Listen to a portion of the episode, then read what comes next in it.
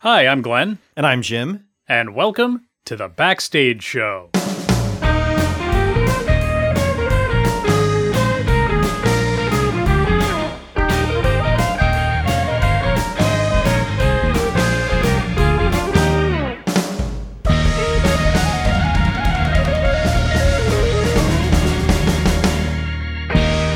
On this episode of the Backstage Show, we will be covering backstage versus on stage, or on stage versus backstage if you prefer. Wh- whichever way you like it. And Glen and I, from personal experience on both sides of the curtain, so to speak, should be able to Yes. relay a lot of our experiences from that. But before we get to that topic, we have, oh my God, I'm so excited.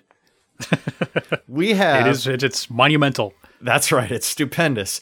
Um, we have, for the first time ever on the Backstage Show, our first listener voicemail.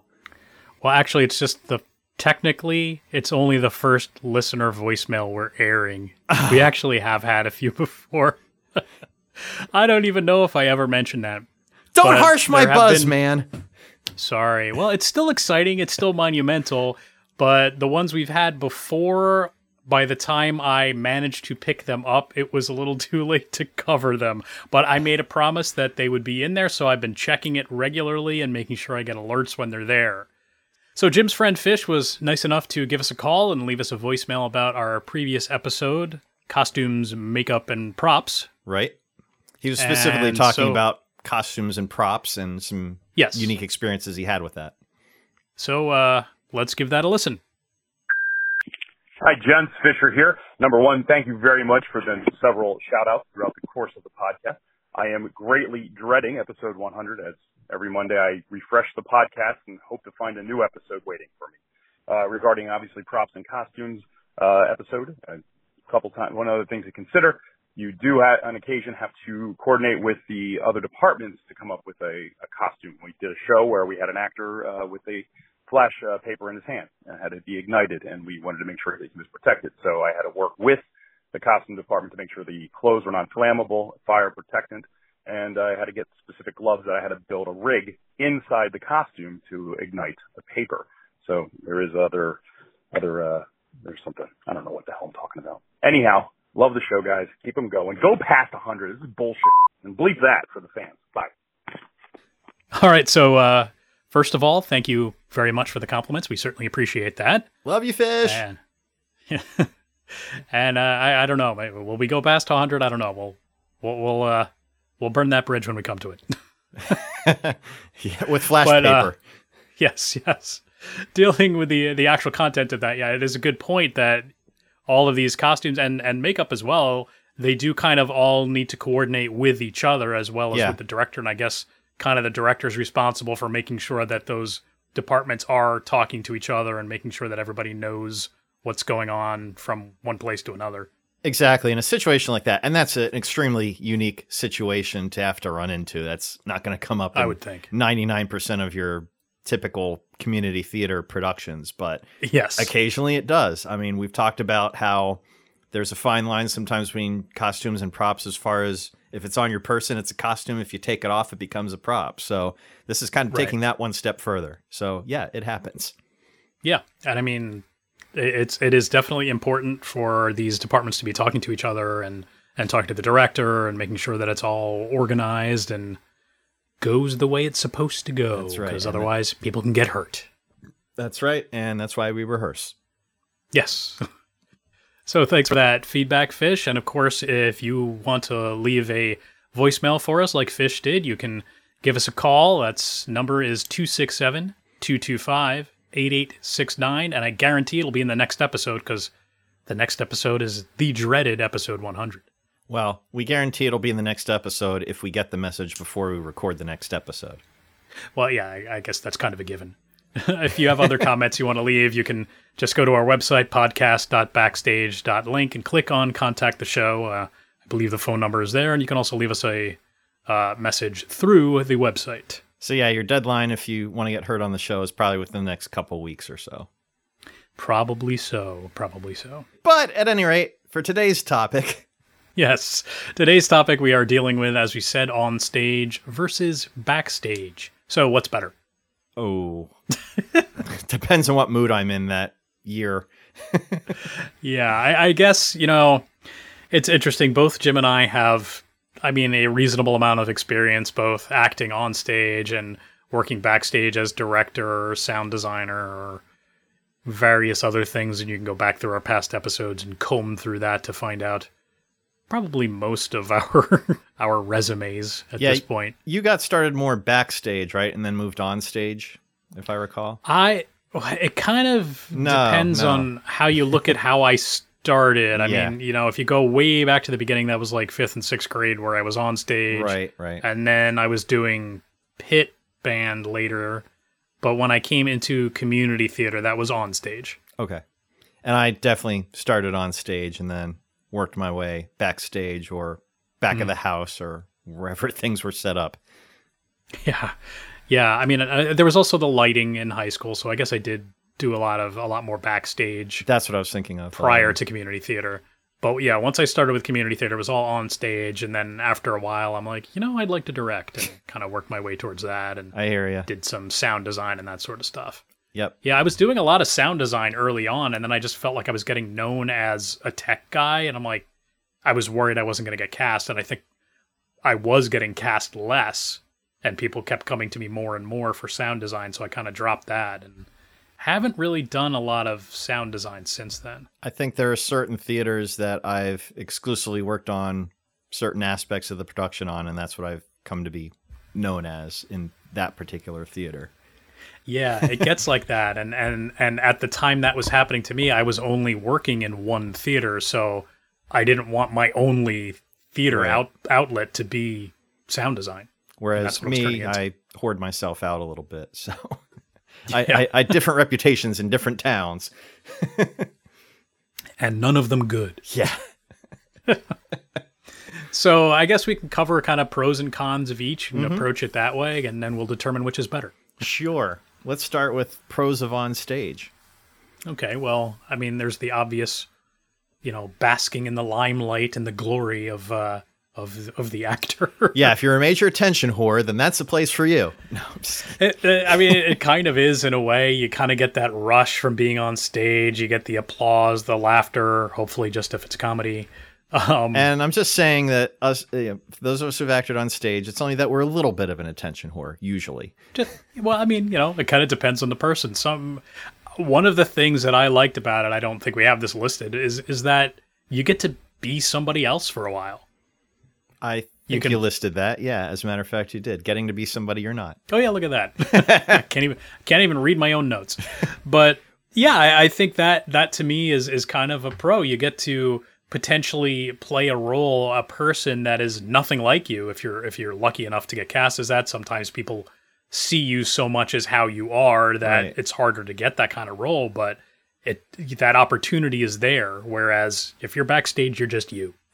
You know, it's going to be a shocker, but I had probably somewhat of a reputation as being a somewhat shy person in my younger years. Shocking. Yeah, totally. But I think being on stage, I was, at least when I was younger, I was able to overcome that easily by, you know, being somebody else or portraying somebody else. And it was kind of liberating in a way. Yeah, I mean, I I kind of am like that as well. Again, I'm sure shocking, but you know, I am a, a pretty introverted guy. But when you're on stage, you can you can be somebody else. You can be the you know the evil scientist. You can be the love interest. You can be anything really if if you can act well enough and somebody's willing to cast you as it. Right. If you're the right height or if you have the right chemistry. now. uh, I, I mean, that's definitely part of it. You know, Yeah. we've covered that before. if you got the looks. Yeah. Yes. That's not all. So the other the other the other advantage, I guess, to being on stage is you are in control of your own performance. Once that curtain goes up, once the lights come up and you're on stage and the show's going, you have the ultimate control over what is happening. Right. And because it's live theater, you're doing it in real time and you mm-hmm. can you can choose to emphasize things a little differently every time or if something feels right to go in a slightly different direction, not too drastically different, but just a different energy that one particular night, you can take it there and see where it goes. Yeah, I mean, we certainly have discouraged this in the past, and I would continue to discourage it. But as an actor, once that show opens, the director is completely out of control, and you can do whatever the hell you want, technically. More or less, there's really nothing anybody can do about it at that point. Yeah, and I've seen frank. some actors who I've seen some actors who just go off and do whatever the hell they want, and I, uh, you know, I'm not advocating for going wildly off tangent or no. off script or anything like that. I'm just talking about no, little no, subtle nuances of the performance to yeah. capture the energy a little bit differently, maybe at the time. Maybe it's a matter of, well, it's also a matter of reacting. Maybe you pick up on something a little differently in one particular performance than you did the night or the night before, and you play off it a little bit differently because it feels right in that moment. Yes, and and that's that's I think a sign of a good actor who can take that kind of thing and roll with it. I'm certainly not advocating that you should just go off and do whatever the hell you want. I'm just kind of pointing out that you that that that ability is there. Nothing to stop it, it, technically. yes, it's it's discouraged, but but but you can do that, and uh, maybe that'll give you more of a thrill. well, yeah, there's the rush factor, the potential rush mm-hmm. you get from it, being in yes. the moment. Mm-hmm. Especially if it's and, a very cathartic kind of a moment. Yes. And also another advantage is you are spending all of this time with the cast and you really get a, get up a camaraderie and in some ways you, you you become part of this little family. Uh, you know, some shows different than others, but as an actor, you're spending time with all of these other people and working with them more than arguably other backstage people are, more even than the director because you're with them. You're you're a team. You're if you're not on stage, you're talking to them off stage and backstage and all that. You're yeah, part of a family. Well, it really depends on how the production goes. I mean, that's usually the desired outcome that it turns out that way. But excuse me, there have been plenty of cases where even if the audience can't really pick up on it and the chemistry mm-hmm. on stage is quite obvious, it could very well be that the people involved aren't speaking to each other backstage, yeah. which is oh, sure. not what you want to happen. But prefer to avoid that, but it can happen, but hopefully it doesn't. Absolutely. Absolutely, but but I think the if we're talking this from a pro angle, I think the availability of the cast as a cast member that makes any sense. Like the cast is spending a lot of time with the rest of the cast. Right. Yeah. Sometimes you gang what? together and bond together in spite of a director that's not giving what you need. yep. Yep. so on the con side of being on stage? What are what are the downsides? Lines, lines, lines. My favorite note blocking, to give. Blocking, blocking. during off uh, during off book week, my favorite note to give. Lines, lines, lines. Yes. yeah, there's a lot of memorization, and it is obviously extraordinarily important because if you forget your lines, it's kind of hard to do a show. Yep, and if you're not good at memorization, that can be a pretty big handicap. Yes, it because can. most community theaters won't really uh, want to go to the trouble of, you know, plotting out cue cards somewhere. No, I've seen circumstances where that's kind of done, and it's usually pretty poorly done. and of course, all of that memorization can lead to a lot of nerves. Yeah, you just get seriously nervous. I, I mean, but even without the memorization, nerves can certainly be a factor. If you're worried about maybe a particular moment in the show, how it's going to, how you're going to pull it off that night. Uh, yeah. Whether something, whether there will be a mishap. If you're paranoid about stuff like that and how you'll be able to react to moments like that if they come up. Maybe it's actually good to mentally prepare yourself to know what to do if you're expecting there could be a problem spot and something does go wrong. Mm-hmm. And and that's kind of the thing. It's that you you need to be on for every single performance. There's not like you can have an off night because that audience is there to see that show. So yeah. you don't really get a break where you're like, ah, you know, I can kind of just phone sit back on this one and phone it in. You you can't do that. Every one, you, you every performance is its own performance, and you have to be as close to perfect as possible for every one of those performances. And that can be challenging because as we've probably said before, the energy from every audience can be somewhat different, and you feed off that energy differently every night. But you have to yep. avoid getting discouraged if you feel like you're not getting much of that feedback, and you just have to plow forward like they're eating every line up. Um, yes. Yeah. quite honestly. Yeah. And and you also like we said, dealing with the unplanned, you have to have some degree of being able to think on your feet and react to situations as they arise or deal with somebody feeds you the wrong cue line, then you have to figure out a way to try to steer things back on course and deal with it in the moment. and that's that's kind of a, an, another con is you know uh, on the pro side you are in control of your own performance but on the con side you're still relying at least somewhat on the other actors. Absolutely. and they are relying on you so that leads into the nerves as well. But i mean there's there's that that camaraderie can be good but at the same time if you don't have that give and take if the cast isn't clicking then you're in for a, a rough ride. Yeah, and that's going to hopefully naturally come out of the rehearsal process and people creating a synergy that they can pick up things from one another and pick up things for one another if Mhm. it comes to that. Yeah, and that's and, and also speaking of rehearsals, that's that's another thing that that could be viewed as a downside is there are very very few legitimate excuses to miss any rehearsals or shows for that matter. I mean, Oh yeah. if you get sick, it's like the show must go on. Somebody's got to fill in or or Yeah. you got to fill in or whatever. You can't just stop a show in the middle and call line. Yeah. I've Does not try. work. no, it does not. At least not well. and then before you even get to that that whole point where you're doing the the memorization and the performances and all of that, there's there's auditions, and that that can be a big con because it's you know it's nerve wracking to have to do these auditions, and and you're pretty much guaranteed that you're going to experience rejection. There's Right. no way that you're going to get cast in every role that you want to get every time you audition. It's just not going to happen. Right. If you're involved backstage in some capacity, then that's usually determined before the production starts and you're guaranteed your spot generally. But if you're auditioning for the show, no guarantees whatsoever. Absolutely. So that's that's on stage. How about uh, backstage? Let's take a look at that. There are so many different roles backstage, so to speak. So it's a little bit probably a different experience for everybody involved. But if, This say, you're a director, then you have the you're in the position to be the visionary and sort of shape the show as a whole Mhm. in terms of its style, in terms of its execution, uh, in terms of the interpretation of it.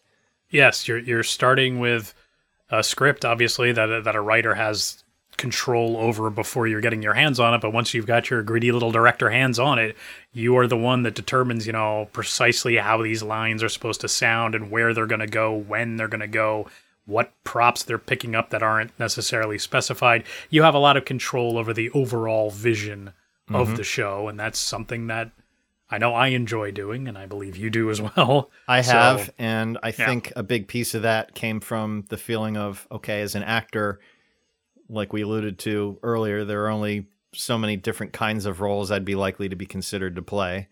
Hmm. Whereas as a director, you can shape everybody's roles to some degree, so it Yeah. sort of broadens your horizons in that manner. And then, of course, if you like the limelight as an actor, then very often as a director, you might be recipient of some of the accolades when a show goes well. Hmm. Depends on if the audience knows who you are. This is true. This is true. But, you know, those who do know can be like, hey, you really did a great job directing with that, you know. I yeah, I guess in my experience when I direct I end up tending to have a little bit more anonymity. Mhm. Um, Yeah, that's that's fair. You you and I mean that could be viewed as a pro or a con. Really, you're you're kind of like yeah, it's not my butt that's out and- on stage. I'm not the one they're booing.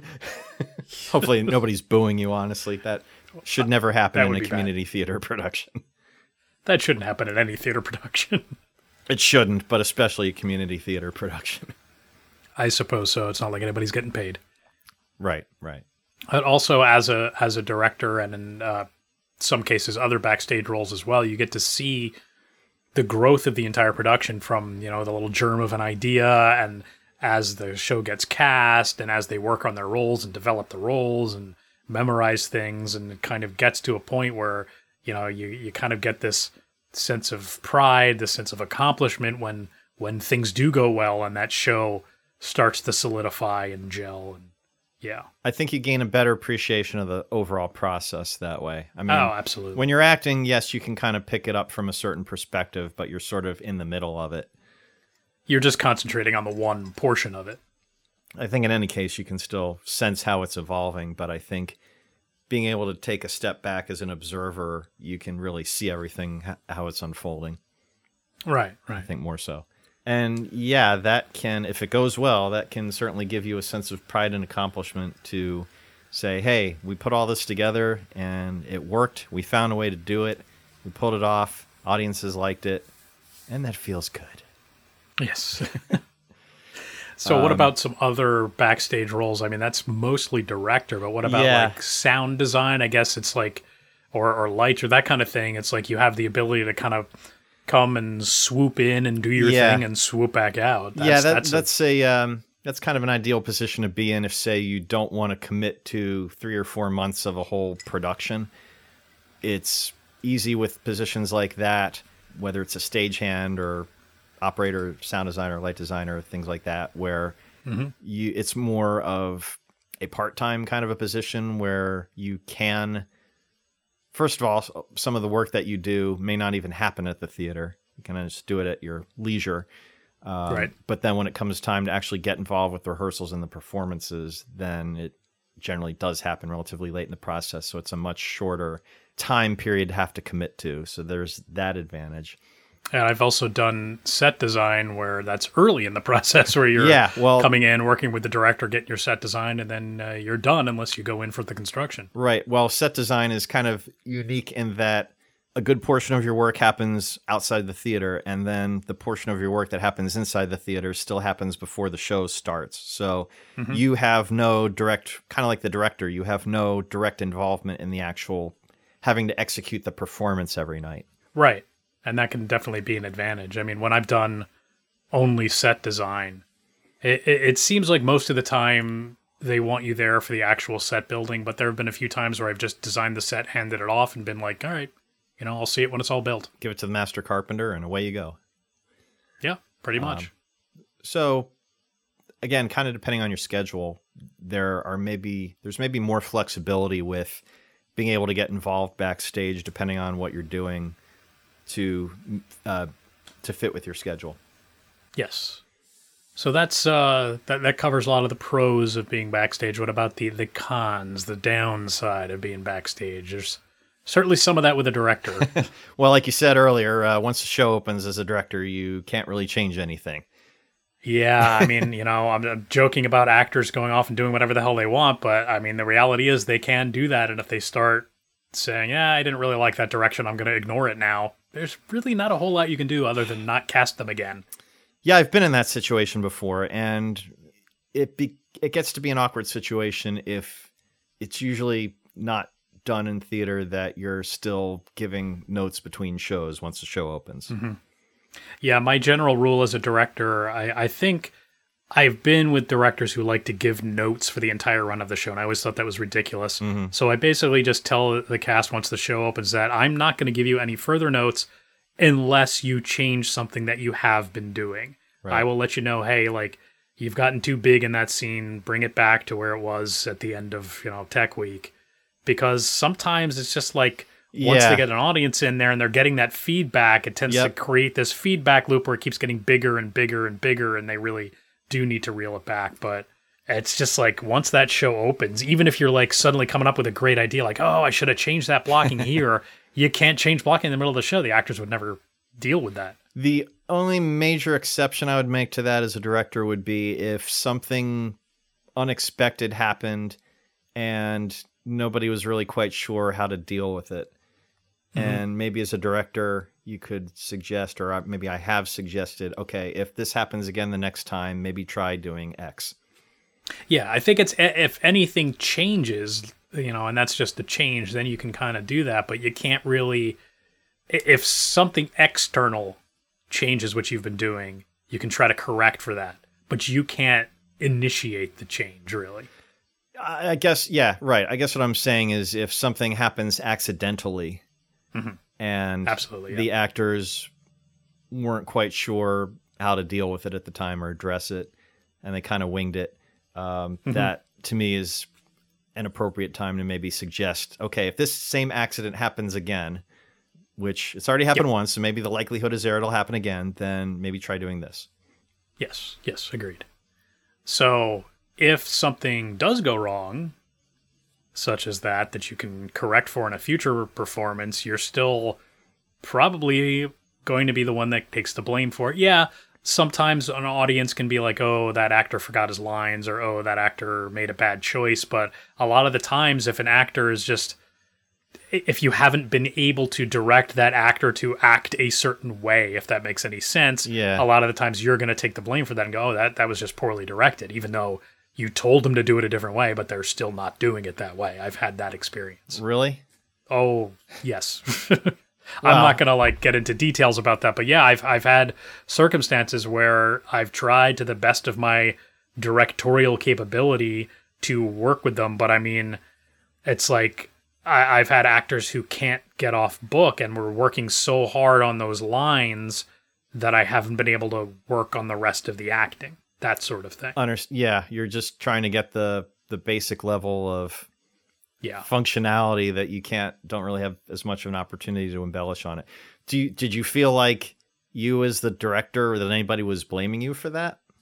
Well, uh, that starts getting into my uh, uh, mental problems because I know I certainly blamed myself for it, and usually, if I'm blaming myself, I'm assuming everybody else is blaming me for it. Oh, that that seems like a perfectly legitimate assumption. Yeah. we we could get into details about OCD and my discussions with my therapist some other time, but Well, yeah, maybe this I'm will- blaming maybe the- myself for it. If nothing, Maybe the next podcast will evolve more into the theater therapy full time. Anyway, yeah, there you go. um, no, I mean, I this is just my opinion, but I think you know we've all seen shows where you can maybe tell in the cast that maybe certain performers' performances weren't quite as up to snuff as others, Yeah. and I think to to put the finger on the director, to point the finger at the director for that is probably a little presumptuous unless Hmm. there unless there's a way for the audience to tell that okay, this person did what it looked like they thought they were supposed to do but didn't understand why they were doing it. That would be the indication Yeah. of bad directing, I think. but I think that that relies a lot on audience having a certain amount of knowledge about theater. Yeah, and that. it's one of those things where you know when I became a musician, I certainly listened to music a lot differently, Yeah. and I think the same is true with theater because of having acting and directing experience. I certainly watch a show differently than probably does a theater goer who isn't necessarily involved in theater Mhm. productions. Yeah, yeah. Well, all right. Before we go too much further down the uh, that the pity party. hole, yes. Well, other other cons. Um, I mean, when you're looking at like uh, tech, when when those tech rehearsals start and the and the cast is like you know rolling through their scenes and you're like uh, you got to hold to adjust Yeah. the lights on this. The the tech people can there can be a certain amount of resentment from the cast for holding up the rehearsal, even though that's really what you're there to do. They don't call Tech Week Hell Week for nothing, but It- That you know, exactly what do. yeah, but I mean, it's got to happen. That's that's the whole point of holding those tech rehearsals. It's not for the actors, so right. It, but but you're still kind of getting blamed and resented for that. Sure, you're. Uh, we have to do this light cue five times. Why can't you get it? It's just pushing a button, right? Yeah, and and and along those lines, also with tech, if you're watching a performance, and the if the tech is going well, if the sound is what is really good, if the lights are going well, they're not really noticed Exactly. by most people. I mean, yeah, for those who have a knowledge of that, like we were saying before, you're going to notice it more. But generally, your average theater goer is only going to notice it if something goes wrong. Yeah, because when something goes wrong, it's a lot more obvious than if everything went right. like an actor can in some sense get away with forgetting a line because there could be a pause in there Dramatic could pause. throw out a, a dramatic pause they could throw in a different line they could make something up and improvise it can be covered and a lot of people won't even notice exactly. but if there's a blackout in the middle of a scene where there's not supposed to be a blackout. It's kind of hard to cover for that. Yeah, unfortunately, moments like that are really not easy to uh, No, gloss over. Like, uh, for example, I don't know, a wolf howling and stopping and then restarting in the middle. Hmm. There's nothing at all odd about. "Arr, arr." That's perfectly normal. yeah, wolves do that all the know, time. It's not like that's the only time I've had a sound cue go wrong in a show or a light cue, and it it happens. And I think most of us let it let it roll off our backs. But I mean, that's going to be a lot more noticeable and memorable than than just a wolf howling. yeah, sad but true. But unfortunately, yes, there's more exposure and vulnerability if, as the executor of a sound or light cue, if something goes wrong, Mhm. people are going to notice. Yes. And here's here's another one that that I, we hadn't noted down, but other areas of tech, if there are certain things that might go wrong during a performance, like for a costumer, if the costumer Yeah. happens to be there, they don't always attend. But I mean, if something gets ripped in the Yep. middle of a show, they might have to sew it up like backstage in the middle of it, or come up with something else to do. Or if a light blows out, if the lighting guy's there, they're going to have to go through and they might have to replace the the bulb in the middle of, of something. We've had that happen. So it, it, it could be never ending work and it's just putting out fires, really. If all the wireless mics suddenly go on the fritz and start feedbacking off one another and none of them work right, then you're toast. Yeah. So so that kind of covers most of the pros and cons of on stage and backstage. So so who wins? Who wins? What's better? we all lose. You know, it's funny coming up with these lists. I you know, we both love doing theater.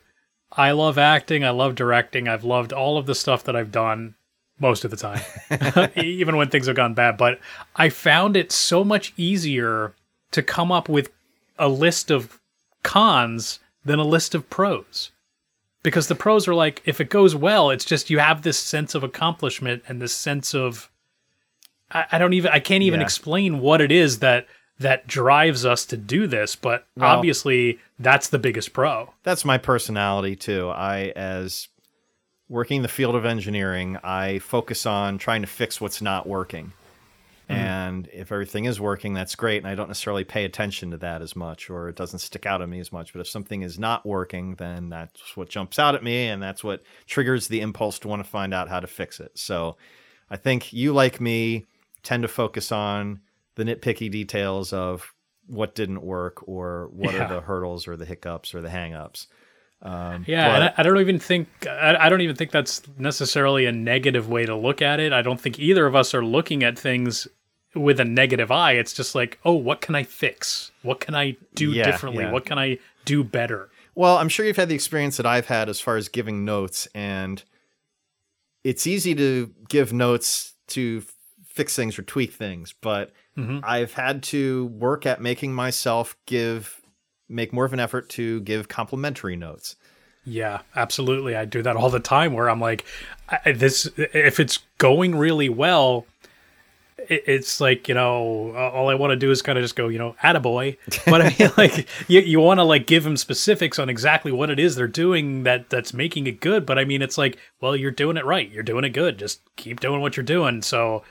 I have to remind myself that that that that often has to be verbalized. That hey, that was really good. I like what you did there. Yeah. Whereas it's so much easier to be like, oh, okay, can you like, you know, take a t- move that a half a beat earlier and like Oh, it- just tweaking things. Uh, Yeah, really fine tuning. Um, that gets Yeah. crazy, but I, you know, like I've said, I've gone back and forth between acting and directing. Sometimes I have liked one better over the other. Um, There are certainly some fulfilling aspects of both, and there are certainly some maddening aspects of both. And at various times, I think the balance is tipped in different ways as far as which one affects me more and what that causes me to want to do or not do the next time around.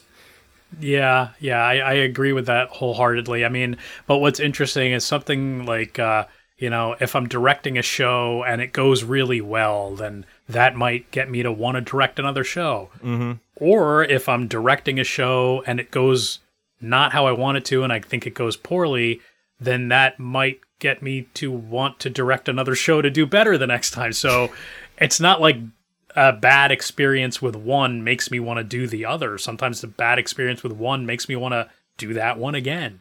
I think it for me it has depended on just how stressful a given production was for me. If if one mm. production was really incredibly stressful and I was really in over my head and overwhelmed with a lot of stuff, then that will probably make me reluctant to want to go back to that capacity again in another production, at least not anytime soon. Yeah, yeah, that's fair. I mean, I it's just kind of like it's almost a whim whether I want to act or direct. Yeah, I for the moment, from speaking for myself, I am not hundred percent sure which way the scale leans for me as far as what I'd want to do next. I yeah. may possibly be leaning towards going on stage again. Okay. My most recent theatrical experience was doing voice acting, and I really got a kick out of doing that. I mean, that's a little bit different from a full fledged stage performance, but maybe it whetted the appetite a little bit to yeah consider that avenue. I think when it comes down to it for me, with on stage versus backstage, uh, there is no winner. It's pretty much a tie, and it just depends on whatever I want to do at that particular moment. But at least the comforting thing to think about is you've gotten yourself to the position where you have had opportunities to do either or to do yeah. many different serve many different roles. Yes, which is fantastic and I greatly appreciate all of the opportunities that I have been given. Likewise. So even if I complained immensely about it later, but still, I had the chance. Agreed. so, on that note, I guess that kind of ties up this episode. Uh, if you've got any comments or questions, or, well, I'm not even going to ask for episode ideas at this point, but if you have any comments or questions, you can contact us by visiting our website, podcast.backstage.link, and clicking on contact the show, or you can, of course, leave us a voicemail or a text message at 267 225 8869. This is your last opportunity to leave a voicemail to get aired like Fishes did earlier 267 225 8869. And I'll just throw this out there, even though we're pretty much closed on accepting new topic ideas, I'll open it up to say if there's anything that you would, any specific thing that you'd like to hear Glen and I do on the final episode. Absolutely. You know, we're, we're kind of knocking around ideas on what we may or may not do. There there may be a visit by the uh, from the there may be a visit from the fareweller man, but we'll see what happens there. Right now, like uh, we usually have episode notes. It it originally just said wing it. Now it just says looking back and looking forward. So we'll see how that hundredth episode goes. I I know there's going to be at least one bottle of champagne, probably one on either end of our. Uh, but yeah, this become yeah, could become quite. The I know I'm looking game. forward to that, but we'll see how it goes. All right. So if you have enjoyed uh, this episode or this show overall, you can still subscribe if you'd like. Uh, I, I, you can see all of those back episodes if you do subscribe. You can leave us a review. You can tell a friend. You can go to the website and also at podcast.backstage.link you can find all of our back episodes. That's or right. again, if you subscribe, they should all come up. All 99 of them. That's right. You can go back and listen to how many times we've told exactly the same stories over and over again. I'd no more than 99. well, yeah, I guess that's technically true. Yes. so next time you hear from us, which will be who the heck knows when, but that will be our special 100th episode celebration. That's right. And until we do return, I'm Glen. And I'm Jim, and thank you again for joining us backstage. Aloha. Pa pa pa pa pa pa pa pow pa pow. Well, no, but you you adjust the volume. Well, you adjust the volume. Why am I getting louder? Sorry. It's all right. I get paid by the hour. You almost got to witness me falling on my ass there.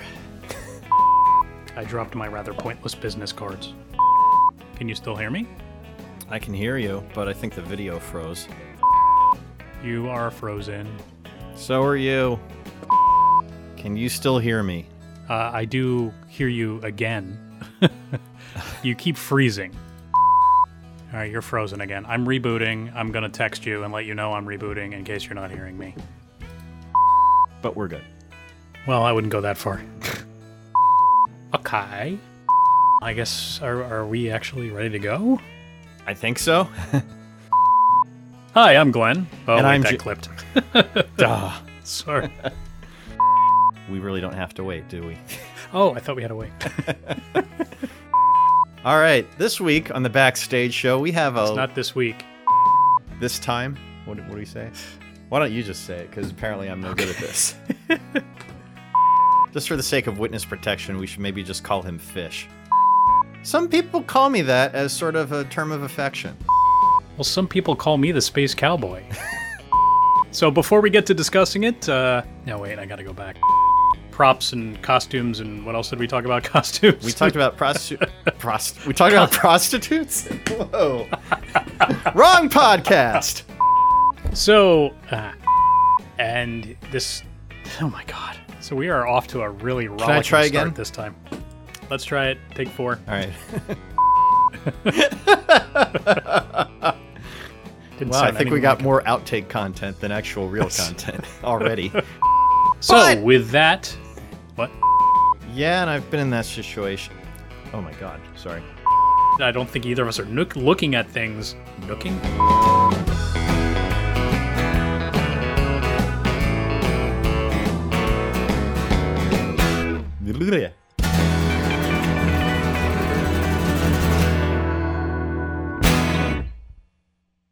It's gonna make for some interesting outtakes.